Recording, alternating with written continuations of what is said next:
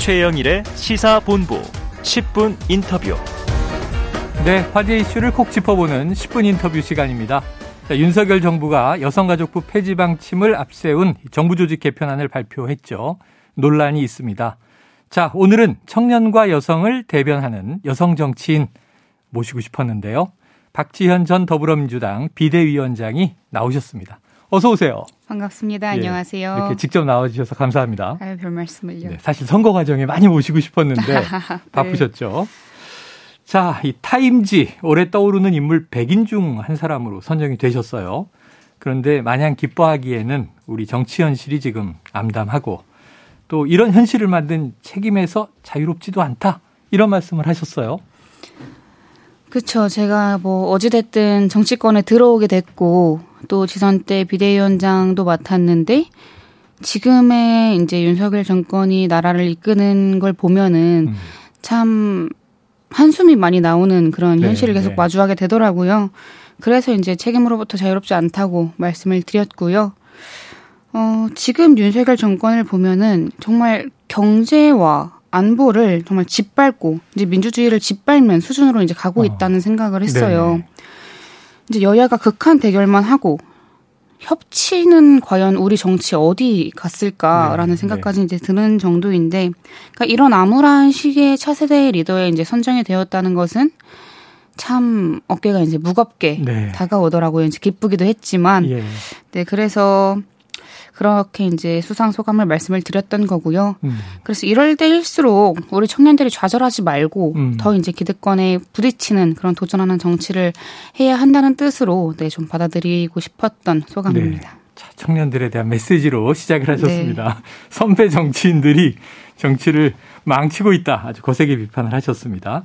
자, 먼저 이슈를 하나하나 네. 들어가 볼게요. 네. 윤석열 정부의 여성가족부 폐지 방침. 공약으로도 나왔지만 지금 실행이 되고 있는데 여기에 대해서 무능과 무지로 정신이 나가버린 것 같다. 야, 꽤 강도 높은 비판이에요. 어떤 이유입니까? 그러니까 대통령의 공약이라는 게 음. 국민을 위해서 있어야 되는 거잖아요. 네. 근데 여성가족부 폐지 공약은 지금 여성가족부 지원을 받고 있는 뭐 미혼모, 이제 성범죄 피해자분들을 불안에 떨게 했어요. 네. 어느 나라 대통령의 공약이 국민을 불안에 떨게 합니까? 음. 사실 그 비판도 저는 조절을 했다고 생각을 하고요. 네네. 무능과 무지보다 더 나쁜 게 거짓말이죠. 네네. 그러니까 윤석열 대통령 구조적 성차별은 없다. 그래서 여성가족부는 폐지하겠다. 음. 그래놓고 지금 와서는 뭐 여성가족 이제 여성의 인권을 더 확대하기 위해서 여성가족부를 폐지하겠다. 이렇게. 말을 하는데 그 말을 누가 믿겠습니까? 어. 거짓말까지 네. 무능무지 이것도 조절한 비판이다 이렇게 네. 얘기를 하셨어요. 자, 여성가족부 폐지 논의 과정도 좀 논란이 되고 있습니다. 네. 폐지 논의 과정을 기록한 기록물은 없다. 또 여성계의 의견을 듣기 위한 간담회에는 부처 폐지 반대 단체들은 초대하지 않았다. 자, 이 일련의 과정들 이게 왜냐하면 민주주의 아까 언급하셨는데 절차도 중요하니까 네. 어떻게 보셨나요? 그러니까 처음에 기록물이 없다는 이야기를 딱 들었을 때는 음. 무슨 정부 부처에서 일을 저렇게 주먹구구식으로 하나 네. 이렇게 딱 생각이 들었다가 정말 없을까 하는 생각 들더라고요. 아. 근데 이 정부에서 하는 말을 하나도 믿을 수가 없는 게 네. 이제 대통령부터 바이든을 날리면이라고 이제 아, 예, 거짓말을 예, 예. 하고 있는데 논란. 네 이거를 이제 어떤 국민께서 믿으실 수 있을까 싶은 생각이 들고요. 음. 그러니까 여가부가 지난 6월 21일부터 장관 주재로 전문가 초청 간담회를 다섯 차례 개최를 했다고 합니다. 네네. 근데 통상적으로 간담회를 한다는 건 뭐 이제 어떻게 개편을 할지, 예. 정책에 어떻게 참고할지 뭐 이런 것들에 대해서 이견을 듣기 위해 네. 만드는 자리인 거잖아요. 근데 그런데 간담회 회의록조차 작성하지 않았다는 건 어. 그냥 보여주기식 간담회일 뿐인 거고 뭐 뭐라고 말을 하든 우리는 그냥 우리가 알아서 하겠다. 네. 이 말과 뭐가 다른가 싶고요. 이게 정부 장관 주재 회의인데 그냥 동네에서 모여서 차 마시는 회의가 아니잖아요. 음. 기록도 안 할 거면 뭐를 하려고 이 간담회를 걸까? 한 건지. 네. 그러니까 이게 무슨 간담회인지 네. 싶은 거죠. 자, 네. 기록물은 왜 없을까? 정말 없을까? 여러 가지 이제 의문을 제기하셨습니다. 자, 이 김현숙 장관, 여가부 장관이죠. 이번 여가부 폐지안이 독일처럼 성평등 정책 주무부처의 규모를 확대하고 업무 범위를 넓힌 사례다. 이게 개선한 것이다. 이런 방점인 것 같은데 맞다고 보십니까? 일단 아니고요. 일단 아니고요. 네. 지금 김현숙 장관이 뭐 귀에 걸면 귀걸이, 약간 코에 걸면 코걸이 이런 식으로 계속 설명을 하고 계시는 네네. 것 같아요. 그러니까 독일은 윤석열 정부의 정부 조직 개편안처럼 여가부라는 기존 성평등 정책 추진 기구를 폐지하고 음. 다른 기구에 쪼개놓은 게 아니고요. 네. 기본 성평등 정책 추진 기구 업무 범위를 연방 여성 청소년부에서 연방 가족 노인 여성 청소년부로 통합해서 음. 전부 다 넓히는 식으로 확대 네, 개편한 네. 거거든요. 그러니까 우리 식으로 보면은 여가부를 폐지한 게 아니라 확대한 거죠. 네. 지금 왜 여성가족부 장관 자리에 앉아 있는지 음. 사실 모르겠고 도대체 어느 나라에서 전 성평등 부서를 없애라고 이제 성평등 부처의 장관을 임명한 사례가 있는지 아. 전 세계적으로 과연 있을까 싶습니다. 부처를 없애라고 장관을 임명한 사례가 있을까? 또 의문을 제기하셨습니다. 자, 민주당은요, 여가부 폐지 방침에 대해서 뭐 공식적으로 반대 입장을 밝히기도 했고, 오히려 여가부를 이제 성평등 가족부로 확대 개편해야 된다, 이렇게 강조를 했습니다. 네. 이 대안은 어떻게 보셨습니까? 네, 이름이 중요한 건 아니라고 생각을 음. 하지만, 네, 여가부를 성평등 가족부로 바꾸는 것에 대해서는 이견이 없고요. 네네. 사실 민주당이 여가부 폐지를 반대하는 건 너무 당연한 네네. 일이죠. 그러니까 지금보다 저는 더 힘을 내서 당론으로 밀어붙여야 한다고 생각을 음. 하고요. 이게 계속 정쟁 사안, 사안으로 빚어지는 것 같아서 조금 불편한데 저는 이 여가부 폐지야말로 정말 민생 법안이라고 네, 아, 생각을 하고 있습니다. 이게 민생이다. 네, 그래서 더더욱 정말 민주당이 사활을 걸고 여가부 폐지를 막아내야죠. 네, 민주당이 사활을 걸고 여가부 폐지를 막아내고 확대 개편할 수 있는 쪽으로 네. 더 밀어붙여야 한다. 자, 여성가족부 폐지 결국은 이 성평등 문제로 이제 직결이 됩니다. 아까 성평등 가족부 이제 새로운 이름도 나왔습니다만 이 지난달에 카멀라 해리스 미국 부통령이 방한을 했었잖아요. 네, 그렇죠. 예, 근데 이때 약간 좀 혼선이 또 있었던 네. 대목이 있죠. 이 한국과 전 세계의 성평등을 강조하고 여성 지도자들도 만남을 가졌습니다. 네. 근데 이제 윤 대통령과의 자리에서 여성 문제 논의했다 안 했다 이런 공방이 좀 있었는데 네.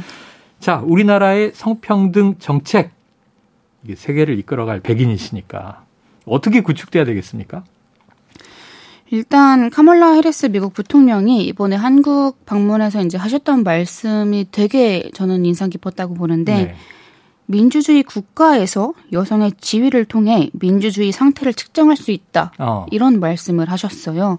그러니까 정말 맞는 말씀이죠. 이 여성 인권은 아동, 청소년, 뭐 노인, 장애인의 인권에도 영향을 미치는 바로미터라고 음. 생각을 하고요. 네.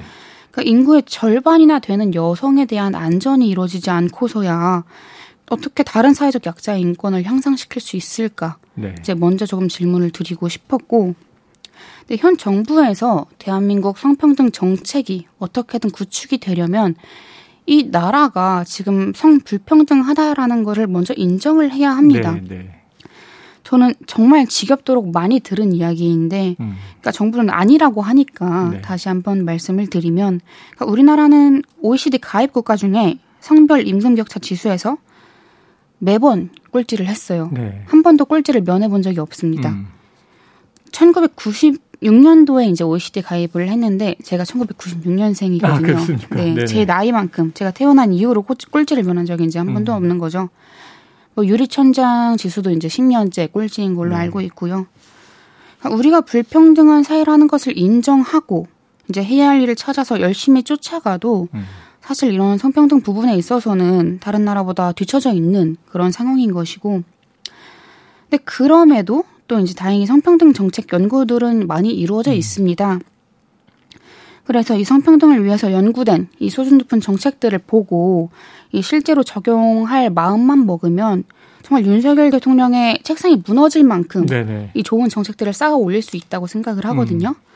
일단 이것들을 하기 앞서 지금 하겠다는 뭐 여가부를 여기저기 부처에 찢어놓겠다는 것 그 공약을 철회를 하시고 네. 확대 개편하겠다고 이제 방향을 돌리는 게 예. 먼저겠죠. 그래야 네 국가 전체에 반영되는 큰 틀의 성평등 정책이 구축될 거라고 생각합니다. 그래요.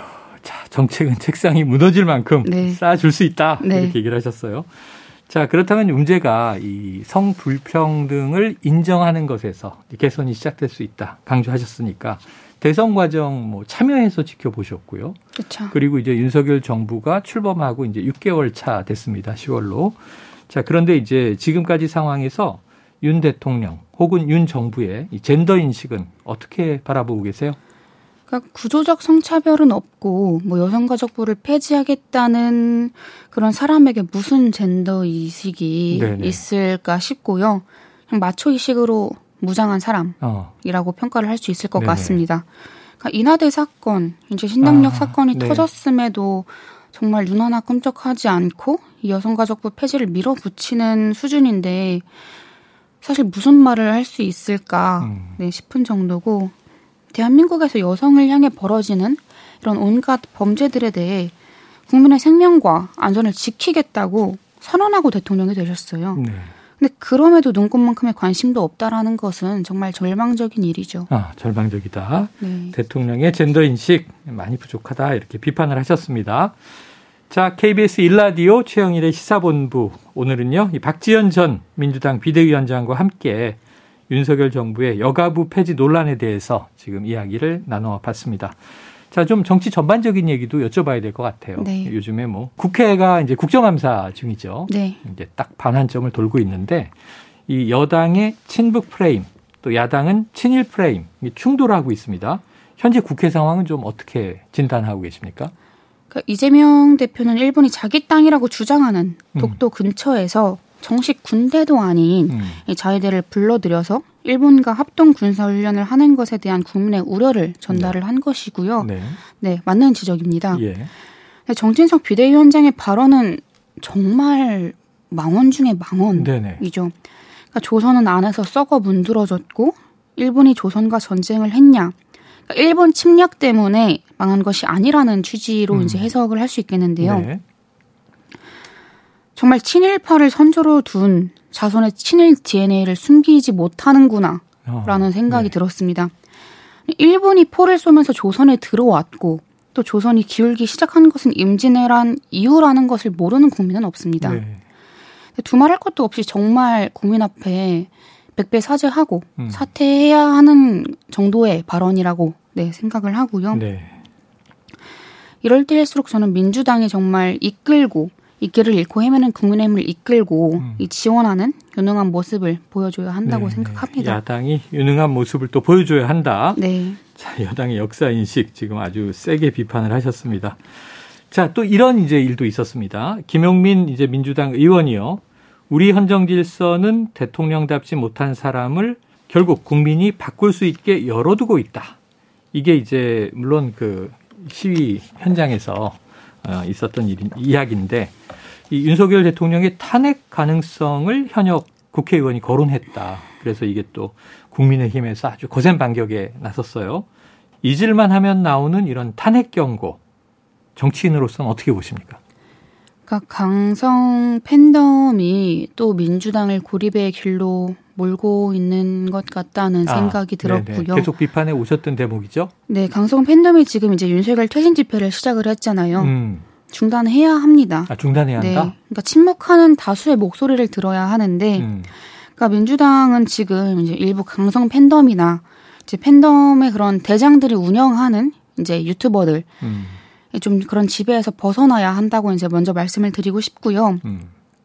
아무리 대통령이 마음에 안 들어도 결국 국민 손으로 뽑은 대통령입니다. 네. 그러니까 우리 당 지지자뿐만이 아니라 중도층 다수가 공감하고 국민적인 합의에 이, 이르렀을 때 음. 그때 이제 정치인도 얘기를 할 수 있는 것인데 사실 탄핵을 먼저 입에 올리면 안 되죠. 음. 그러니까 뭐 퇴진을 이제 이야기를 하고 그때 이제 안 되면 탄핵을 입에 올릴 수 있는 건데 국민이 먼저 이제 합의가 되지 않았는데 음. 정치인이 먼저 이야기를 올린다 입에 올린다라는 것은 있어서는 안 되는 일이라고 생각을 하고요. 네.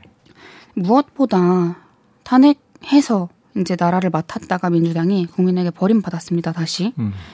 그러니까 지금은 국민들이 민주당을 대안이라고 생각하시는지에 대해서 다시 되짚어봐야 된다고 생각을 음. 하고요. 그러니까 믿고 맡길 생각도 없고 뭐 도덕적 능력이나 이제 정책 능력이나 국민보다 나을 게 없다라고 이제 생각을 하시는 분들이 많이 계신데 네. 이런 상황에서 민주당이 탄핵을 입에 올린다고 그게 과연 설득력이 있을지 네. 그냥 너네도 다 똑같은데 무슨 뭐 탄핵을 한다고 우리가 너네를 뽑아줄 것 같아 이렇게 생각하시진 않을지 음. 네 그런 생각이 드는 거죠. 중도의 시각이 중요하다. 네. 국민적 합의와 여론이 먼저 가야 하는 것이다. 그럼요. 이렇게 얘기를 하셨습니다. 자, 이 앞으로의 행보 그동안도 궁금했어요. 최근에 책을 쓰고 계시다 이렇게 들었습니다. 네. 자, 어떤 내용을 담았는지 앞으로는 좀 어떤 행보를 계획하고 계신지 궁금한데요. 일단 정치권에 들어오게 된 계기부터 제가 비대위원장으로 지내면서 있었던 일들, 또 당대표 출마 투쟁을 하면서 이제 겪었던 그런 일들에 대해서 이제 조금 적어냈고요. 네. 또 앞으로 정치인 박지원이 바라는 세상에 대한 이야기도 좀 아. 담아봤습니다. 그러니까 개인적 서사보다는 우리 시대 청년들이 정치를 바라보는 시선을 담으려다 보니까 음.